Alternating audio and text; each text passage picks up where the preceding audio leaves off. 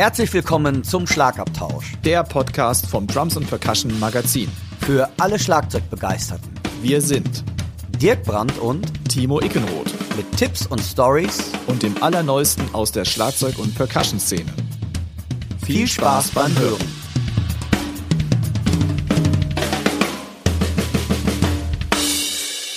Der heutige Podcast wird euch mit freundlicher Unterstützung vom Music Store Professional aus Köln präsentiert.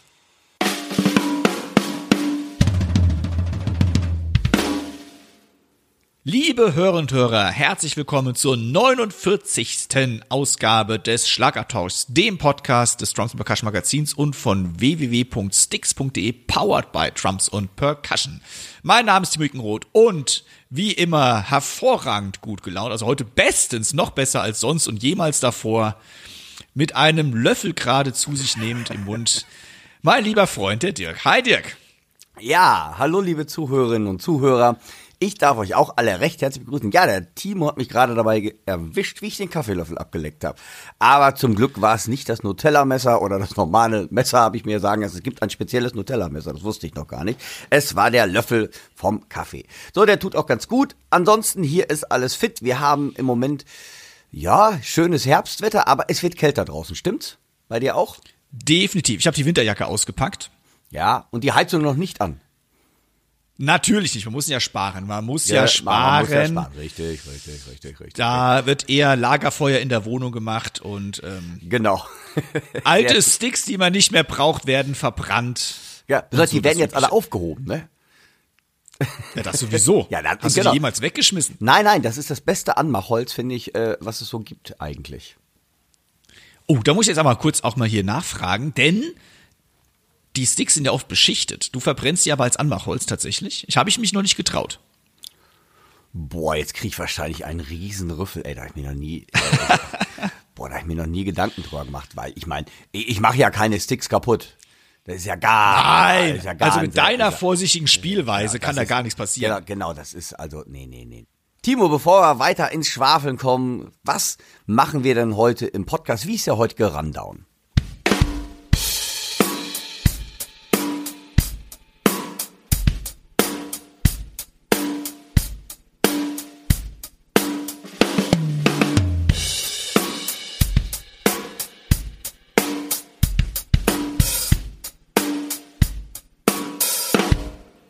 Wir haben eine kleine Ankündigung zu machen. Wie immer gibt es ein Geburtstagskind. Im Interview haben wir einen lieben Kollegen von uns, von der Drums and Percussion, den Ingo Baron. Du, Dirk, hast ja ein paar Yamaha-Snares gecheckt. Und wie üblich haben wir noch eine Hörerfrage zu beantworten und natürlich auch die Empfehlungen der Woche.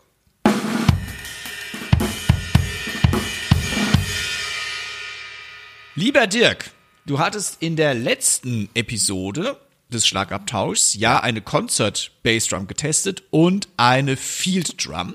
Ja. Und es ist, es erreichte uns die Nachfrage, warum es denn diesmal davon kein Video gibt. Und du hast da leider etwas zu vermelden, was ja. nicht so richtig cool für dich ist. Nee, ist gar nicht cool für mich und bin ich auch ziemlich traurig drüber. Und zwar, ähm, es kommt tatsächlich ein Zusammenschnitt des Videos, das kommt noch. Ähm, da bin ich weiter, leider noch nicht zugekommen, denn ich hatte eigentlich das komplette Video schon fertig. Ich hatte es nur noch nicht gerendert und ihr müsst wissen, ähm, ich habe die Videos immer auf einer SSD-Festplatte und das Programm ist natürlich auf meinem Computer und ich speichere dann das Projekt immer auf dem Computer, aber die Dateien bleiben auf der SSD-Festplatte. Und ich habe vor kurzem ja, war ich ja auf Workshop-Tour und hatte einige Zeit an einem Flughafen zu verbringen, in der Schweiz genauer gesagt, und habe dort etwas gearbeitet.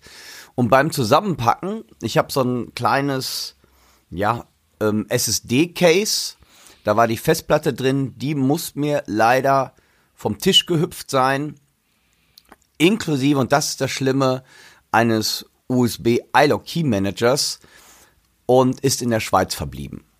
Das heißt, die Videos sind für immer weg, weil ich die ähm, Speicherkarten der Kamera auch schon ähm, gelöscht hatte. Und ähm, ja, jetzt bin ich da dran. Ich habe noch einige iPhone-Videos gehabt, die bin ich gerade alle am zusammenpacken und versucht daraus das Video zu kreieren. Das ist total nervig. Erstmal ärgere ich mich darüber, dass ich es überhaupt verloren habe und dann anscheinend geklaut wurde, denn ich habe wirklich, mir ist es eine halbe Stunde, nachdem ich den Flughafen in der Schweiz verlassen habe, ähm, aufgefallen. Ich habe dann noch das Café angerufen das war jetzt echt eine Sache, so kenne ich die Schweizer eigentlich nicht. Ähm, habe ich dann einen Café-Mitarbeiter gehabt und habe gefragt, das war 40 Minuten, nachdem ich das Café verlassen hatte, ob er mal einmal kurz recht um die Theke, das waren keine fünf Meter gehen könnte und mal eben das Päckchen aufheben könnte. Meinte er, nee, er hätte jetzt keine Zeit. Äh, ähm, die waren, wohlgemerkt, die waren zu viert hinter der Theke. Also er hätte während des Telefonats einfach nur hingehen müssen, hat er nicht gemacht, aus welchen Gründen auch immer. Und ähm, dann war ich dreieinhalb Stunden später, ist man extra nochmal mit mir zum Flughafen gefahren wiederum, aber dreieinhalb Stunden später war dieses kleine Case weg, weil das war schwarz und das kann man auch für eine Geldbörse halten. Oder konnte man besser gesagt für eine Geldbörse. Das heißt, meine, meine 4 Terabyte SSD-Festplatte ist weg und 4 Terabyte SSD kostet auch ein bisschen was. Und was viel schlimmer ist, und da jetzt mal wirklich tatsächlich eine Frage von euch irgendwie da draußen. Da war ein sogenannter USB-Stick, ein sogenannter iLock Key Manager, License Key Manager mit dabei. Und dieser ist komplett weg. Das heißt, ein License Manager oder so ein iLock Key, das heißt, man kauft regulär ein Programm und damit dieses Programm freigeschaltet wird, braucht man diesen Art Dongle nannte man das früher oder heißt es jetzt auch noch oder iLock Key Manager und dann äh, wird praktisch eine Lizenz auf diesen Schlüssel übertragen und damit kann ich nur das Programm öffnen. Aber wie gesagt, legal gekauft und jetzt habe ich natürlich diesen iLog Manager nicht mehr und kann die ganzen Programme, die ich legal alle gekauft habe, das sind nicht wenige, ähm, kann ich nicht mehr benutzen und habe eine Erfahrung damit, wie die Firmen sich da verhalten. Im Moment ist es so, dass die Firmen sich sehr unkooperativ verhalten und sagen, nee, iLog weg, Pech gehabt, kann das Programm nicht mehr verwenden, obwohl regulär gekauft alles etc. Ob ihr davon, vielleicht habt ihr da draußen, ist euch ähnliches mal passiert oder einem Bekannten, ja, ich gucke jetzt echt ein bisschen gerade in die Röhre, weil ähm, ja, das ähm, ist ein Verlust, der hätte nicht sein müssen und da ärgere ich mich gerade zu Tode drüber. Also ihr lieben Leute da draußen, ähm, es tut mir echt leid. Ähm, ja, ich versuche irgendwie aus den Resten von iPhone-Videos, die ich gemacht habe und hier und da noch was zusammenzuklauben und ähm, denke mal, trotzdem sind die Berichte anders. Also der, der letzte wird nachgeliefert noch irgendwie, weil da habe ich zum Glück dem Timo eins auch äh, zum Checken gegeben. Da kommt jetzt noch was. Und das andere, es wird da mehr ein bisschen ein Hörvideo. Auch mal ganz interessant. Aber wer sich dafür interessiert, äh, es ist schon ganz interessant geworden und ist wirklich was anderes. Und nochmal an euch, wenn ihr Ideen habt für so, so einen iLog-Manager mit den Firmen, wie man da verhandelt, weil es ist echt eine Menge legal, wie gesagt, legal erworbene Programme und das finde ich jetzt krass zu sagen, einfach ja, der Lizenzschlüssel ist weg. Ich kann das ein bisschen verstehen, aber vielleicht kann man da ja auch, vielleicht habt ihr Erfahrungen damit und könnt, äh, könnt mir einen Tipp geben, wie man sich da verhält. Also liebe Hörer, der Dirk braucht diesmal wirklich eure Hilfe. Das letzte Mal war es ja nur die Profi-Mailbox von Vodafone. diesmal ist es ein bisschen, diesmal ist es etwas ernster. Ja, und ich hatte ja schon mal ähm, eine Festplatte, ne, wo mir ja auch die Festplatte abgeraucht ist, ja auch so ein Ding. Kannst du dich noch dran erinnern? Ja. Ich kann mich sehr gut dran erinnern, ja. Also irgendwie verfolgt dich das so ein bisschen. Also man könnte auch sagen, das ist der der leidliche rote Faden unseres Podcasts. Der Festplatte, der leidliche rote, es hat immer wieder was mit Festplatten zu tun. Ja, Sehr schön. Also, da sollte man vielleicht auch mal dir eine Schulung geben, wie man mit Festplatten richtig umgeht. Ja, was heißt, was heißt umgeht? Die, die ist ja einfach geklaut worden, wahrscheinlich. Das ist ja das Problem. Dann nochmal der Aufruf, liebe Hörer, wenn ihr wirklich mit Dirk helfen könnt, schreibt uns an podcast at drumsundpercussion.de oder ihr könnt den Dirk natürlich auch direkt erreichen über seine sozialen Netzwerke. Der ist über jede Hilfestellung äußerst dankbar, was ich absolut verstehen kann.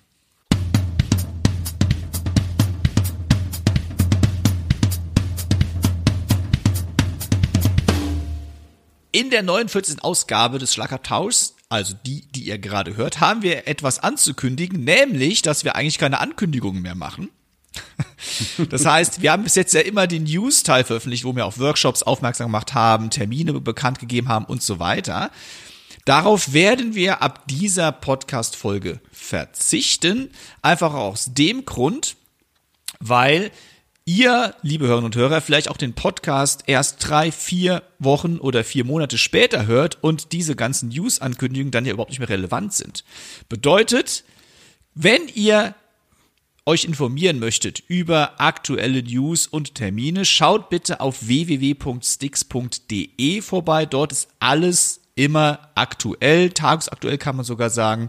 Und da kann der Podcast leider dann nicht ganz so aktuell mithalten, es sei denn, ihr hört es immer am Tag der Veröffentlichung. Aber ich gehe mal davon aus, da wir jetzt ja fast die 50 voll haben, dass man vielleicht auch mal eine andere, an, an, oh Gott, in eine andere ältere Folge hereinhört und dass es dann eben so ist, dass dieser ganze News-Teil überhaupt nicht mehr relevant ist. Also, ich hoffe, ihr seht uns das nach, ihr habt Verständnis dafür. Wenn euch das komplett missfällt, schreibt uns auch hier an podcast at drumsandpercussion.de oder auch gerne unsere Facebook-Gruppe Schlagabtausch, die du dort findet. Dann können wir darüber nochmal nachdenken. Ansonsten demnächst hier oder ab heute sogar keine News-Ankündigung mehr. Ja, ich denke, ist aber auch relativ ähm, vernünftig, denn ähm, ihr seid einfach über die sozialen Netzwerke wie Drums und Percussion oder auch sticks.de einfach direkt aktuell informiert. Und ich glaube, das ist ähm, schneller danach zu schnallen, äh, zu schauen, als sich das hier alles zu merken. Aber ihr seid ja aufmerksame Hörer, also lasst uns ein Feedback da.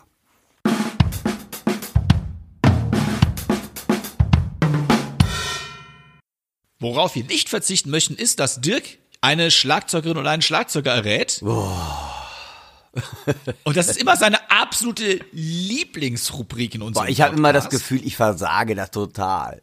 Ah, es geht. Nein, du machst das echt super. Nein, ja, du machst toll. das echt super. Du kommst immer ganz am Schluss kommst du ja drauf. Genau, ja, ganz am Schluss kommst du ja drauf. Sehr schön. Na, jetzt bin ich ja mal gespannt, was du mir heute kredenzt, Timo. Naja, mir wird es wahrscheinlich auch nicht besser gehen.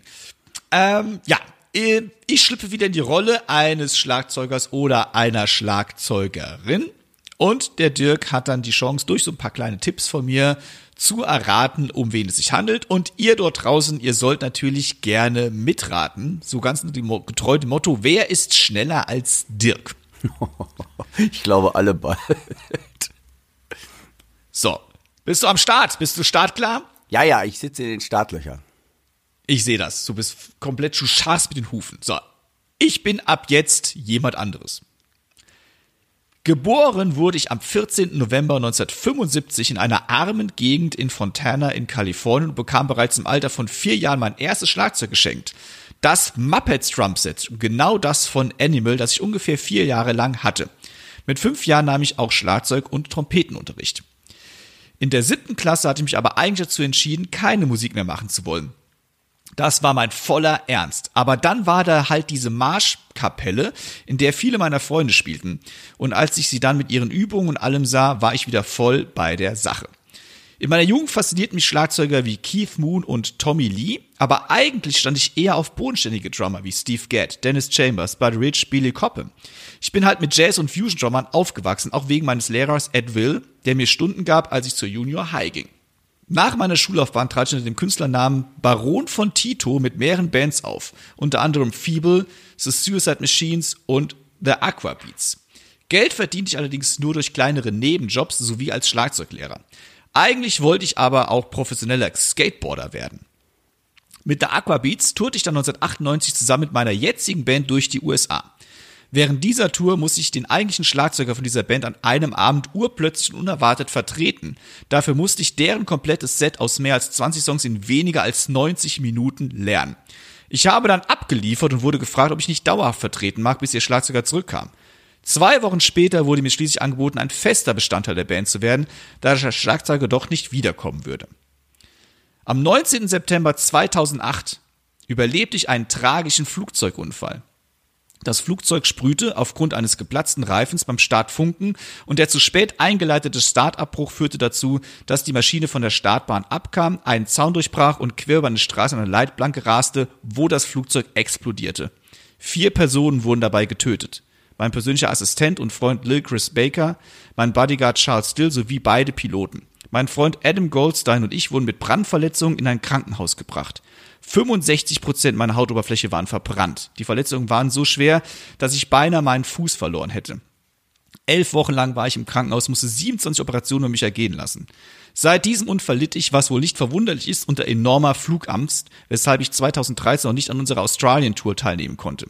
Erst im August 2021 flog ich erstmals seit dem Flugzeugabsturz wieder. Vor dem Unfall ließ ich mich in meinem Leben von Kameras begleiten. Auf MTV lief damals eine Reality-Show mit meiner damaligen Frau Shanna Mokler und unseren zwei gemeinsamen Kids sowie meiner Stieftochter. Aber zurück zu meiner musikalischen Karriere. Jetzt nicht Ich Travis Barker, das passt nicht, ne? Erraten! Yay! Also, nee, Applaus! Das, das, das hatte ich eben Travis schon. Also, Barker. äh, du, ich wäre eigentlich schon eher drauf gekommen, äh, ähm, weil ich dachte, als er da, äh, ich, ich wusste, ähm, dass der eingesprungen ist damals und die Tour dann gespielt hat. Ich wusste das aber echt nicht mit dem Flugzeugabsturz. Das war mir Krass, echt ne? neu. Ja, das wusste ich nicht. Weil der ist ja so tätowiert, wo ich dachte halt irgendwie, wie, wie kann man sich so tätowieren lassen, wenn 65 Prozent der Haut verbrannt ist? Da, da, da staune ich jetzt gerade drüber. Es war vor allem ähm, hüftabwärts. Ah, okay, da habe ich ihn noch nicht gesehen. Deswegen hätte er auch beinahe seinen Fuß verloren. Krass. Das stand echt in der Schwebe, ne? Na, ja, vielleicht ist der Oberkörper nur tätowiert und unten nicht halt irgendwie. Krass. Oder Ja. der war da auch schon so tätowiert, das kann natürlich auch alles sein. Also der war schon, glaube ich, so tätowiert. Ja, ne? Wahnsinn. Ja Also ah, ich habe, wie gesagt, ich hab's eher mit dem Flugzeugabsturz, das wusste ich nicht. Das war mir jetzt neu. Krass. Wow. Yeah, aber, aber die Reality-Show hatte ich zum letzten dann draufgebracht, ne?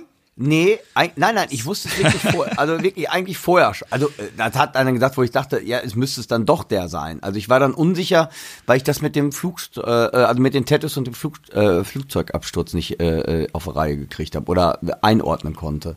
Wahnsinn. Was ich gar nicht, was ich nicht recherchiert habe, ist, da ja 2013 die Blink 182 Tour nicht gespielt hat. Also es ist der Schlagzeuger von Blink 182, liebe Genau. Hörerinnen und Hörer, Ja. Travis Barker. Ähm, wer ist denn für ihn eingesprungen? Weißt du das damals? Nee. Wer hat denn die Tour dann gespielt? Ich könnte mir fast vorstellen, Josh Freest, aber ich weiß es nicht. Ja, Josh Reese spielt einfach alles, wenn Ja, man ja, nicht deshalb, weiß, und das passt, hat. das wird aber auch passen. Das wird aber auch passen, nach meiner Meinung. Aber, Ja, äh, aber das war, äh, müssen wir mal recherchieren. Das kann sein, dass das jetzt, also liebe Zuhörerinnen und Zuhörer, das kann jetzt sein, dass es Quatsch ist mit äh, Josh Freese. Ähm, Also, wenn ihr den nicht kennt, phänomenaler Trommler übrigens auch. Ja, es wären jetzt noch einige Tipps, Tricks, keine Ahnung, Hinweise gekommen. Also der Mann ist ja auch sehr, sehr umtriebig. Ähm, er hat seine eigene Band Blink 182 gehabt, dann wieder, jetzt aktuell, glaube ich, ich bin mir gar nicht ganz sicher. Verschiedene Nebenprojekte am Start, ähm, macht aber auch Solo-Projekte, hauptsächlich mit so Hip-Hop-Zeugs, Ja. hat ein eigenes Plattenlabel, hat ein Restaurant, hat eine äh, eigene Modefirma, äh, ist in der dritten Ehe verheiratet mit Courtney Kardashian. Also wer so ein bisschen Gossip-Zeugs mag. Das ist dieser Kardashian-Clan, ähm, den man kennt. Da ist er jetzt äh, verheiratet seit, ich glaube, seit diesem Jahr.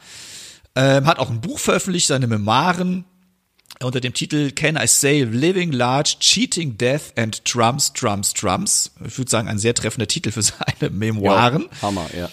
Ähm, ja, und wer mehr über den Travis Barker wissen und erfahren mag, es gibt im Archiv der Drums und Percussion, also auf www.sticks.de findet ihr das Archiv. Das ist für alle Abonnentinnen und Abonnenten kostenfrei. Alle anderen müssen einen kleinen Obolus dann entrichten. Da gibt es ein Interview, das ist erschienen in der Sticks in Ausgabe 1 2007 unter dem Titel Der trommelnde Mogul. Da kann man noch so ein bisschen mehr über ihn erfahren. Also sehr lesenswertes Interview, muss ich sagen. Hat da einiges erzählt, also nicht so oberflächlich, sondern geht auch ziemlich in die Tiefe.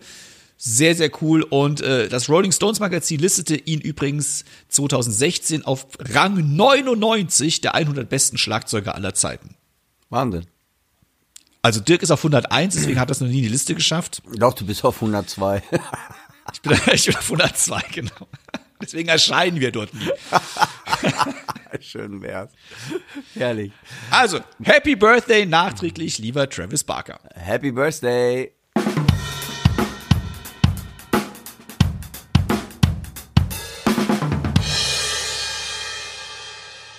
Liebe Zuhörerinnen und Zuhörer, wir sind ja gerade im Jubiläumsjahr der Drums und Percussion und du, lieber Timo, hast einen ganz lieben Kollegen von uns befragt, wie denn seine Arbeit aussieht und zwar ist das der liebe Ingo Baron.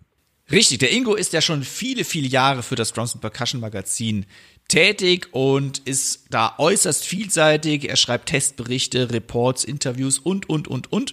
Und mein Aufhänger war, ihn mal dazu auszufragen, wie ist es eigentlich, ein Interview zu führen? Was ist die Kunst des Interviews? Und das hören wir uns doch einfach mal an. Hallo Timo, hallo liebe Podcast-Hörer. Also ich bin mittlerweile seit 2004 beim Magazin tätig und äh, mache Interviews, mache Workshop-Berichte, mache Testberichte, mache die CD-Rezi-Strecke und letzten Endes bin ich auch für das Lektorat des Magazins verantwortlich. Also ich gucke, dass äh, nachher möglichst wenig Fehler im Magazin auftauchen. Welche Eigenschaften sollte man als Interviewer mitbringen? Als Interviewer sollte man die Fähigkeit haben, den Leuten relativ gut zuzuhören. Also das ist das eigentlich Wichtigste, dass man sich auf die Person jeweils einstellen kann, weil jede Persönlichkeit nun mal unterschiedlich ist und äh, dass man letzten Endes auch das rüberbringen kann in einem geschriebenen Artikel dann, dass, dass der Leser auch eine Vorstellung davon bekommt, wie derjenige tatsächlich ist, wie die Situation war vielleicht, wie man das Interview geführt hat, wo man das Interview geführt hat ähm, was derjenige sagt und was er wirklich rüberbringen möchte. Da muss man manchmal ein bisschen aufpassen, dass man nicht das hört, was man selber hören möchte oder vielleicht schreiben möchte oder was vielleicht gerade irgendwie besonders äh, herausragend äh, zu sein scheint, es aber gar nicht ist, sondern das, was derjenige wirklich ausdrücken möchte. Wie bereitest du dich auf eine Interviewsituation vor? Man kann und muss sich natürlich auf jede Interviewsituation vorbereiten. Das fängt da an, dass man erstmal einen Termin vereinbaren muss. Was manchmal nicht ganz so einfach ist und unterschiedlich lange braucht. Manchmal geht es sehr schnell, manchmal dauert es aber auch bis zu einem Jahr oder zwei Jahre, je nachdem. Manchmal äh, wie sich dann Situationen ergeben und wo es möglich ist, Interviews zu führen. Jetzt in der Corona-Zeit war es natürlich ein bisschen anders, da wir viele Sachen online geführt haben und die Interviews dementsprechend nicht face-to-face, -face, also in persönlichen Kontakt entstanden sind. Aber normalerweise ist es schon so, dass wir die meisten Interviews tatsächlich mit der Person selber führen und dass wir uns auch tatsächlich treffen. Und da muss man natürlich schauen, dass man auch eine vernünftige Situation da hinkriegt, dass man auch Zeit für ein Interview hat und von beiden Seiten auch Ruhe hat. Meistens ist es so, dass wir, äh, weil ich ja auch die Fotos mache, dass wir uns oft beim Soundcheck zum Beispiel treffen und dann beim Soundcheck schon erstmal Fotos machen und anschließend uns dann zum Interview verabreden. Meistens ist ja da so ein bisschen Zeit zwischen Soundcheck und dem eigentlichen Konzert. Da ist es eigentlich ganz gut, die Interviews zu führen. Manchmal ist es aber auch umgekehrt dass man erst das Interview führt und dann beim Konzert die Fotos macht. Äh, das ist immer wieder unterschiedlich. Und äh, insofern ist es da schwierig, sich tatsächlich vorzubereiten. Da muss man sehr flexibel reagieren und äh, schauen, wie es einfach sich umsetzen lässt. Eine andere Sache der Vorbereitung ist, dass man sich natürlich erstmal Fragen für das Interview ausdenken muss. und das sollten natürlich Fragen sein, die nicht zum hunderttausendsten Mal gestellt worden sind. Also versuche ich jedes Mal, mir Fragen auszudenken, die vielleicht ähm, ein bisschen abseits der Norm sind oder mal einen anderen Aspekt äh, beleuchten der Persönlichkeit von demjenigen, den ich da interviewe. Es hängt natürlich auch immer ein bisschen davon ab, dass man nicht zu sehr an seinen vorgefertigten Fragen kleben bleibt, weil manchmal geht ein Interview in eine völlig andere Richtung, als man sich das gedacht hatte. Inhaltlich gesehen, rein inhaltlich gesehen jetzt. Und äh, dann liegt es natürlich an mir, da auch äh, entsprechend zu reagieren und äh, vielleicht mein Konzept, was ich mir vorher ausgedacht habe, über den Haufen zu werfen und dem Gespräch tatsächlich zu folgen. Wie lange benötigst du ungefähr im Anschluss, bis du ein Interview verschriftlicht hast? Nachdem man dann das Interview geführt hat, ähm, fährt man mit seinem äh, mit seiner Aufzeichnung, mit seinem Mitschnitt dieser ganzen Geschichte, fährt man dann nach Hause und setzt sich natürlich an den Schreibtisch und muss das Ganze verschriftlichen und auch die Fotos sich anschauen, was dabei rausgekommen ist, Auswahl treffen, was vielleicht als Covermotiv geeignet ist oder als sogenanntes Aufmacherbild für, die, für das Interview sind meistens die großen Fotos, die am Anfang von dem Interview sind. Und dann setzt man sich hin und äh, tippt den ganzen Sachen. Und normalerweise ist das so ein guter Tag Arbeit, wenn nichts dazwischen kommt, wenn man sich wirklich dranhängen kann. Dann kommt natürlich nochmal, dass man das Interview anschließend auch noch lesen muss und ins Layout einpassen muss, damit das alles nachher im Heft auch gut aussieht, weil das ist ja das, was die Leser letzten Endes in die Hand bekommen und da muss das Resultat dann stimmen, dass äh, da alles auch gut rüberkommt und ansprechend rüberkommt und dasjenige, also das, was man sich vorgestellt hat mit dem Interview und das, was derjenige gesagt hat, in einer ansprechenden Form auch präsentiert werden kann. Und da ist manchmal viel Detailarbeit noch gefragt, wenn der Text dann doch zu lang ist und man mal schauen muss, ob man vielleicht noch was rauskürzen muss oder wenn man ein Foto noch mal austauschen muss irgendwas umschieben muss, äh, wenn die Equipmentliste zum Beispiel doch etwas länger ist, als äh, sie ursprünglich geplant war, dass man dann das Ganze in eine vernünftige Form gießt. Kannst du dich an ein Interview erinnern, ohne Namen zu nennen natürlich, das komplett aus dem Ruder gelaufen ist? Also komplett aus dem Ruder gelaufen ist mir Gott sei Dank noch kein Interview weil äh, Schlagzeuger ja im Allgemeinen ganz nette Menschen sind und mit denen man auch sehr gut reden kann. Äh, manchmal ist es halt so, dass äh, Interviewtermine dann doch nicht so stattfinden können, wie sie geplant sind, weil dann noch irgendwelche anderen Sachen dazwischenkommen oder weil irgendwas verschoben werden muss oder weil irgendwas nicht so ist, wie man es sich halt geplant hat. Und da muss man manchmal äh, etwas länger warten, dann bis das Interview tatsächlich stattfindet. Also manchmal läuft man noch mal einen halben Tag durch die Gegend und dann macht man erst das Interview, weil irgendein Termin dazwischen gegrätscht ist oder irgendwas war halt.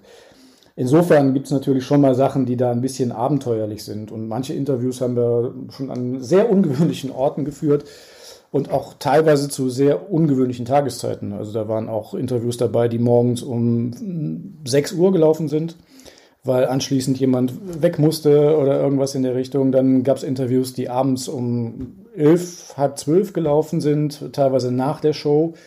Solche Sachen, die passieren halt schon mal. Aber Gott sei Dank war noch kein Interview dabei, wo die Situation so aus dem Ruder gelaufen ist, dass man nachher nichts zustande gebracht hat, sagen wir so. Also in den meisten Fällen ist tatsächlich auch was rausgekommen. Der Aufwand ist halt unterschiedlich manchmal und die Situation ist immer wieder unterschiedlich. Lieber Ingo, ich danke dir herzlich für deine Zeit. Ich weiß, es war diesmal sehr, sehr knapp bei dir für diese Einsichten und äh, ich hoffe auf weitere viele Jahre mit dir gemeinsam hier beim Drums and Percussion Magazin und wünsche dir erstmal alles Gute, aber man sieht sich ja demnächst sowieso mal wieder. Also in dem Sinne, lieber Ingo, mach's gut. Ja, danke Timo für das klasse Interview mit Ingo Baron. So hat man doch mal einen Eindruck davon bekommen, was der rasende Reporter Ingo denn alles so machen muss, von Interviews über Testberichte. Das ist ja schon so einiges. Und ja, ich kenne Ingo auch schon seit vielen, vielen Jahren und einfach ein klasse Typ und toller Mitarbeiter der Drums und Percussion. Und von daher freue ich mich jedes Mal wieder, wenn ich irgendwelche Sachen von ihm, Testberichte oder Interviews von ihm lese. Also, Chapeau.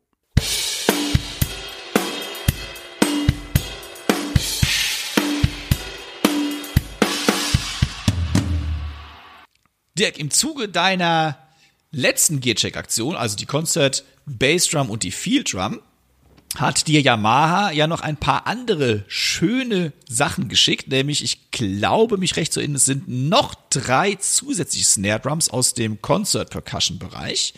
Vielleicht kannst du kurz was darüber erzählen, was das für Snare Drums sind und was du so damit getrieben hast. Zunächst möchte ich euch die OSM Snare Drum aus dem Hause Yamaha aus der Concert-Serie vorstellen und das Besondere ist, sie ist aus 7 mm Lagen Ahorn, also Maple gefertigt, hat so ein dunkelbraunes Finish, was ich finde, sieht sehr, sehr edel aus. Sie hat ein 1,8 Millimeter tiefes Snarebrett, das nennt Yamaha auch Shallow Snare, ist mit dem K-Type Strainer ausgestattet, hat die Yamaha eigenen Tube Plugs und Aluminium Diecast Hoops. Das Besondere bei dieser Snare Drum ist, und zwar sind ihr zwei Arten Snare Drum Teppiche beigelegt.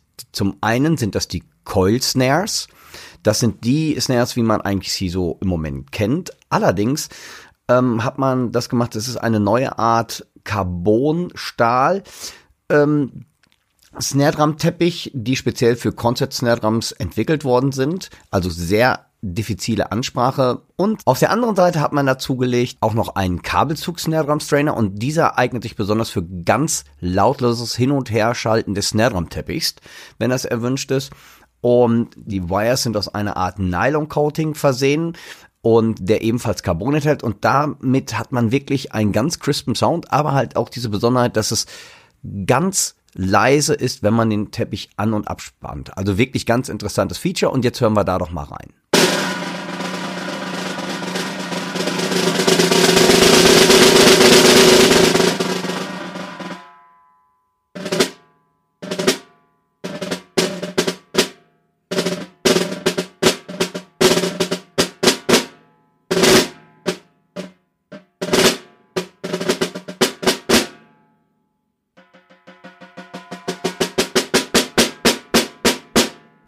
Nun noch einmal die Snare mit einer etwas tieferen Stimmung.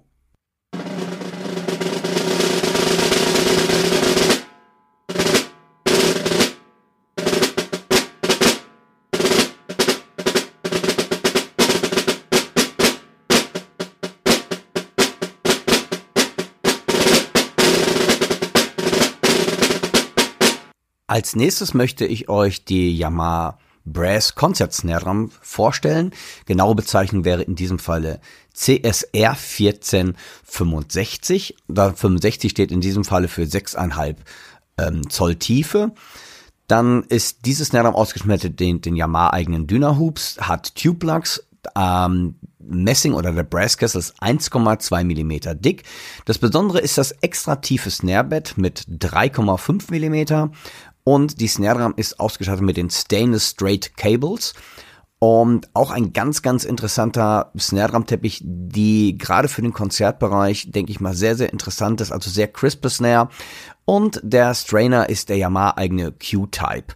Und ausgestattet ist das Ganze noch mit einem Remo Renaissance Diplomat Schlagfell und dem Remo Snare Diplomat Bottomfell.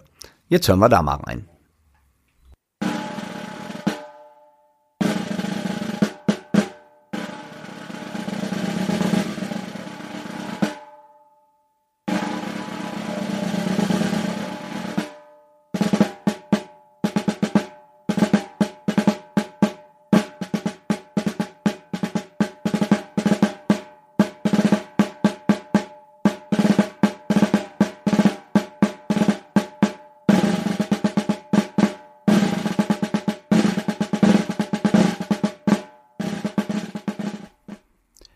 Jetzt hört ihr die Snare noch einmal in einer sehr hohen Stimmung.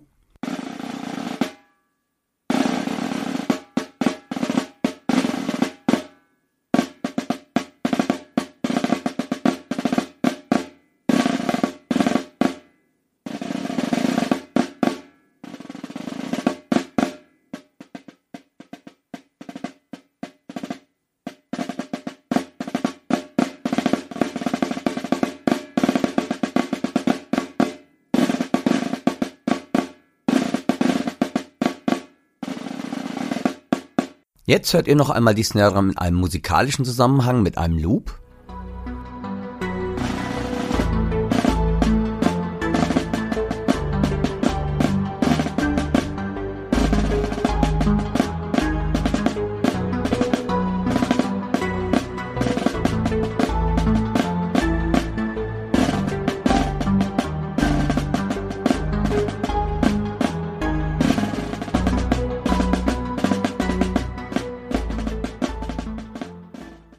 Nächste Snare, die ich euch vorstellen möchte aus der Yamaha Concert Serie, das ist die Stahl Snare und zwar die Serie heißt CX und diesen, in diesem Falle ist es eine 14 x 5er Snare Drum und die besteht aus einem 1,2 Millimeter starken Stahlkessel oder Steelkessel und ähm, die Snare Drum ist ausgestattet mit High Carbon Steel Coiled Wires, hat die Yamaha eigene Q-Type Abhebung und ist die günstigste aus der Konzertserie, aber ist ein unheimlich tolles Instrument. Sie wird ausgeliefert mit Remo Ambassador Fell als Schlagfell und dem Remo Ambassador als Resonanzfell.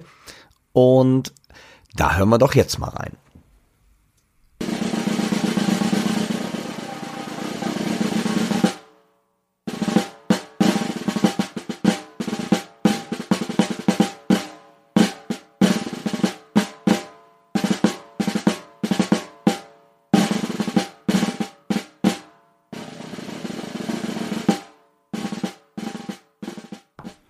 Jetzt hört ihr die Snare Drum noch einmal in einer höheren Stimmung.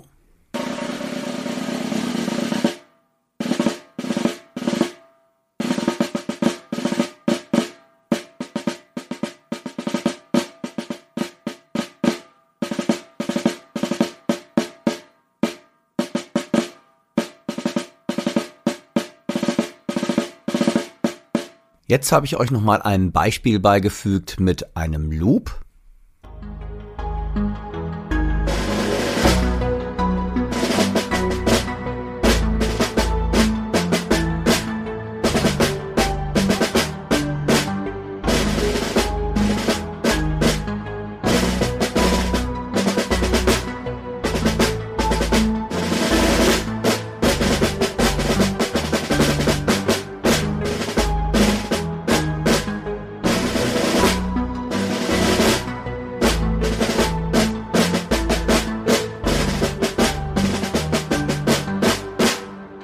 Jetzt habe ich noch mal was Besonderes gemacht, denn ich habe ausgecheckt, wie sich diese Snare Drums denn ähm, in unserer normalen Rock-Pop-Situation verhalten würden und ich war echt mega angenehm überrascht, wie cool sich diese Yamaha Concert Snare Drums ähm, doch in so einem Genre auch schlagen. Also wie gesagt, äh, das ist einfach nur eine Bezeichnung und ihr solltet einfach checken, ob diese Snare Drums vielleicht auch was für euch sind. Ähm, ich schalte zwischendrin hin und her zwischen, eben habt ihr ja alles gehört ohne EQ. Ich habe manchmal auch das Raummikro extra genommen, manchmal das Snare Drum Mikro direkt. Einfach so hört man wirklich am natürlichsten, wie die Snare Drums klingen. Jetzt habe ich einen ähm, Check gemacht und zwar schalte ich hin und her zwischen ähm, No EQ und Kompressor und alles und dann habe ich so einen kleinen Snare Mix gemacht halt irgendwie oder so einen Drumset Mix. Und dabei wünsche ich euch viel Spaß. Als erstes hört ihr nun die OSM Concert Series Snare Drum aus Maple.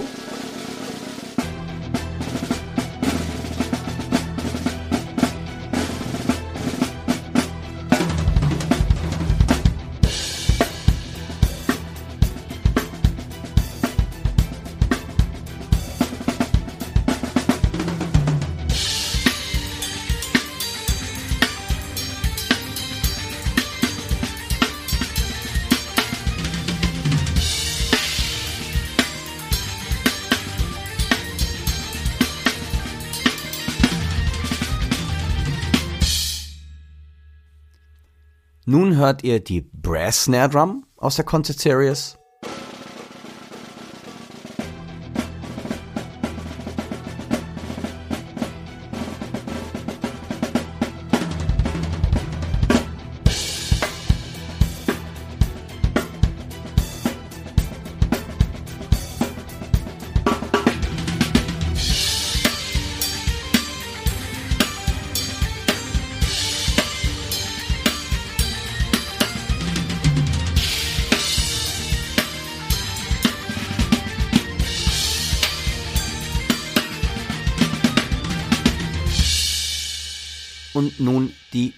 Stahl-Snare Drum.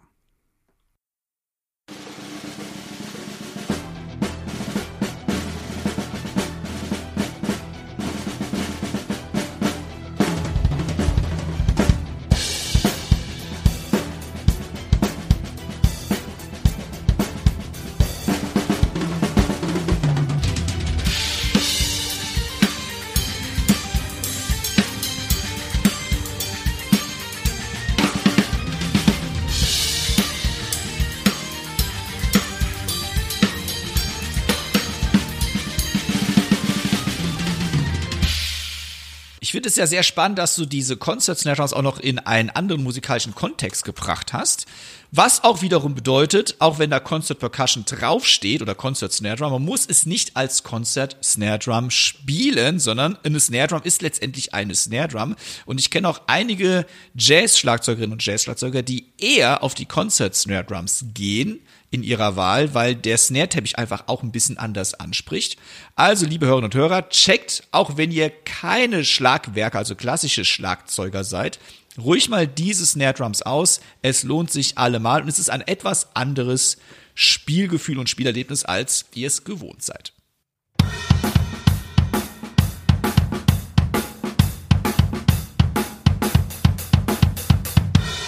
Ihr hört nun eine kleine Werbebotschaft unseres heutigen Sponsors. Hallo liebe Zuhörer, hier ist der Music Store Professional aus Köln und wir freuen uns, diesen Podcast mit unterstützen zu dürfen. Auch wir aus der Drum-Abteilung sind immer bemüht, den Zeitgeist aus den neuesten Entwicklungen in Instrumenten wiederzufinden und folgen jedem Akzent aus dem Drum- und Percussion-Bereich. Mit dem E-Drum-Kit Fame Hybrid Pro, das in Zusammenarbeit mit den Profi-Drummern Simon Phillips und Marco Minnemann entwickelt wurde, sind wir mit am Puls der Zeit und hoffen, dass es so innovativ weitergeht. Viel Spaß weiterhin mit dem Drum Podcast, euer Music Store.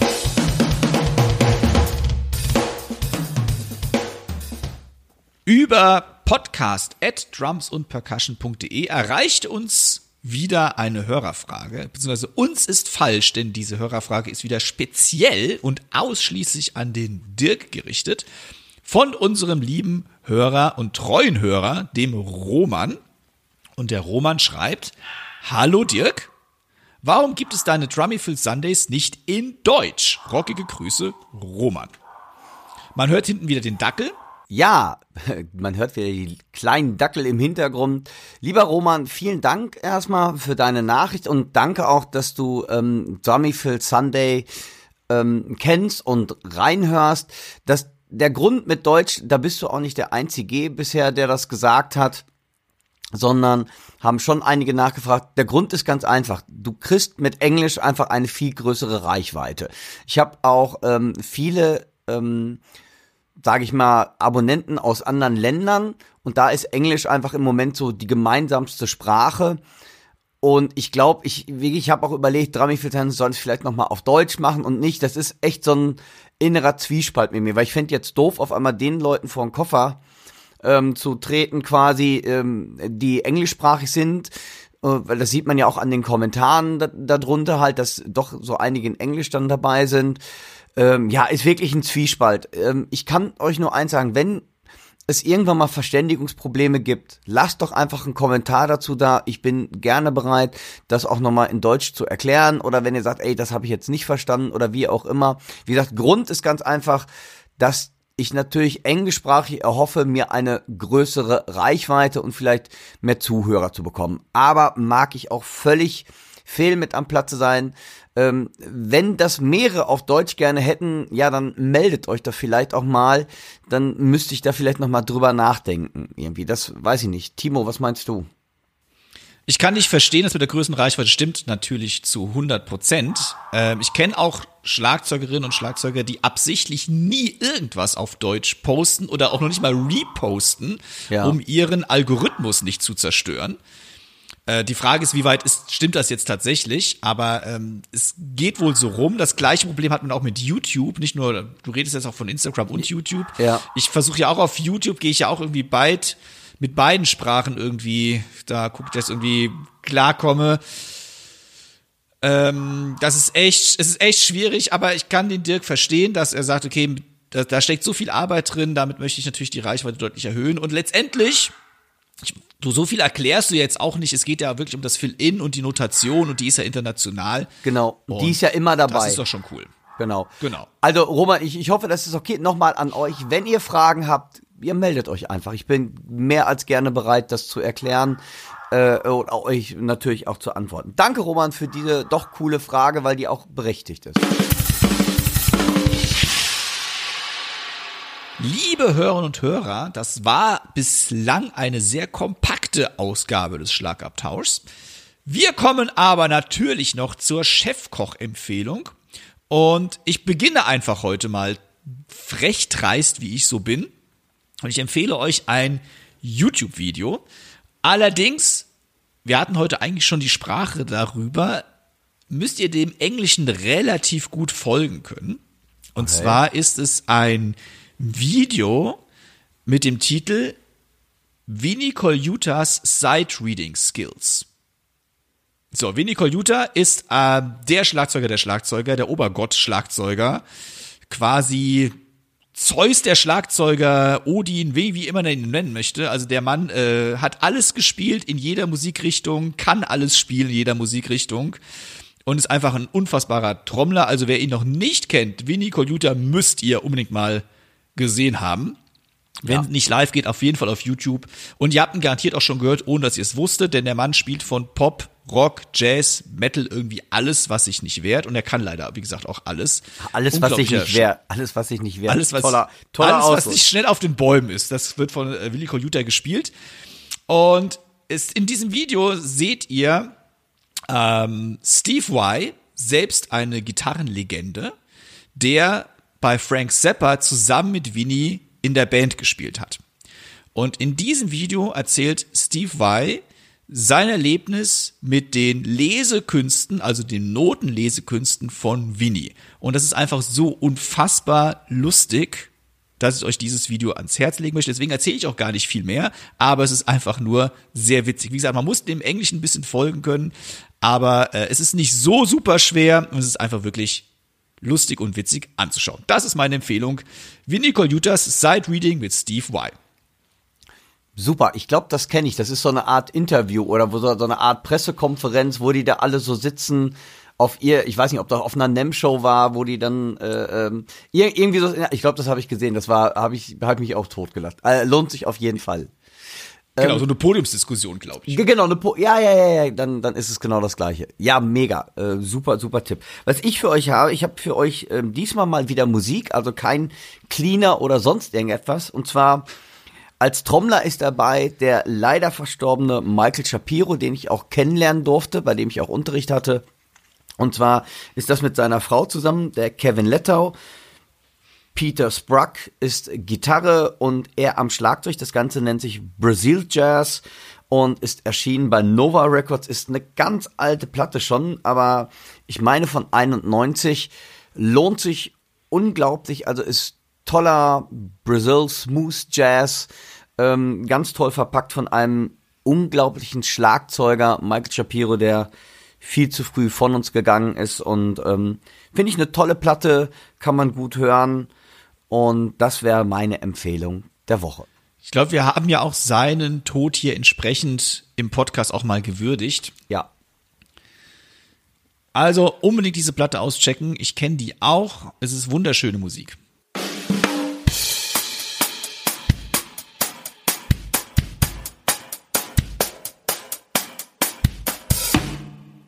Liebe Hörerinnen und Hörer, das war die letzte Episode vor der 50. Episode. Und Dirk und ich, wir planen so ein paar Sachen umzustellen, umzubauen innerhalb des Podcasts. Wenn ihr irgendwelche Fragen, Anregungen, Wünsche oder sonstiges habt, schreibt uns doch bitte an podcast at drumsandpercussion.de, wie der liebe Roma das immer so schön tut. Oder über unsere sozialen Netzwerke. Das heißt, ihr findet uns unter unseren regulären Namen auf Facebook, auf Instagram oder auch auf YouTube. Schaut auch da gerne mal sowieso vorbei. Wir versuchen uns, also was heißt wir versuchen, wir geben uns immer größtmöglichste Mühe, alles irgendwie schön zu bedienen.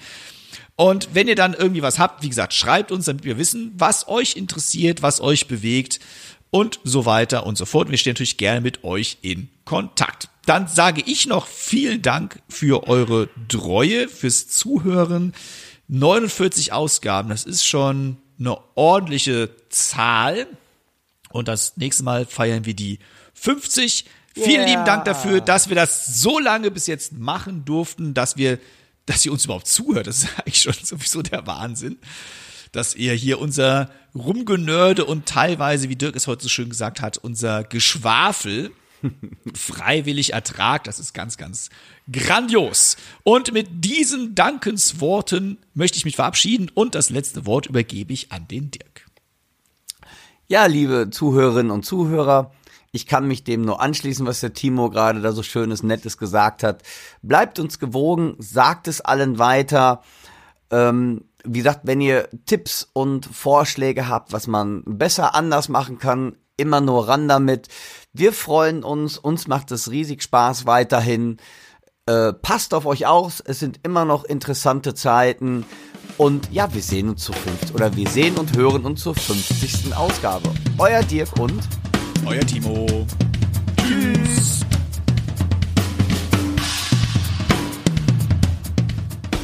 heutige Podcast wurde euch mit freundlicher Unterstützung vom Music Store aus Köln präsentiert.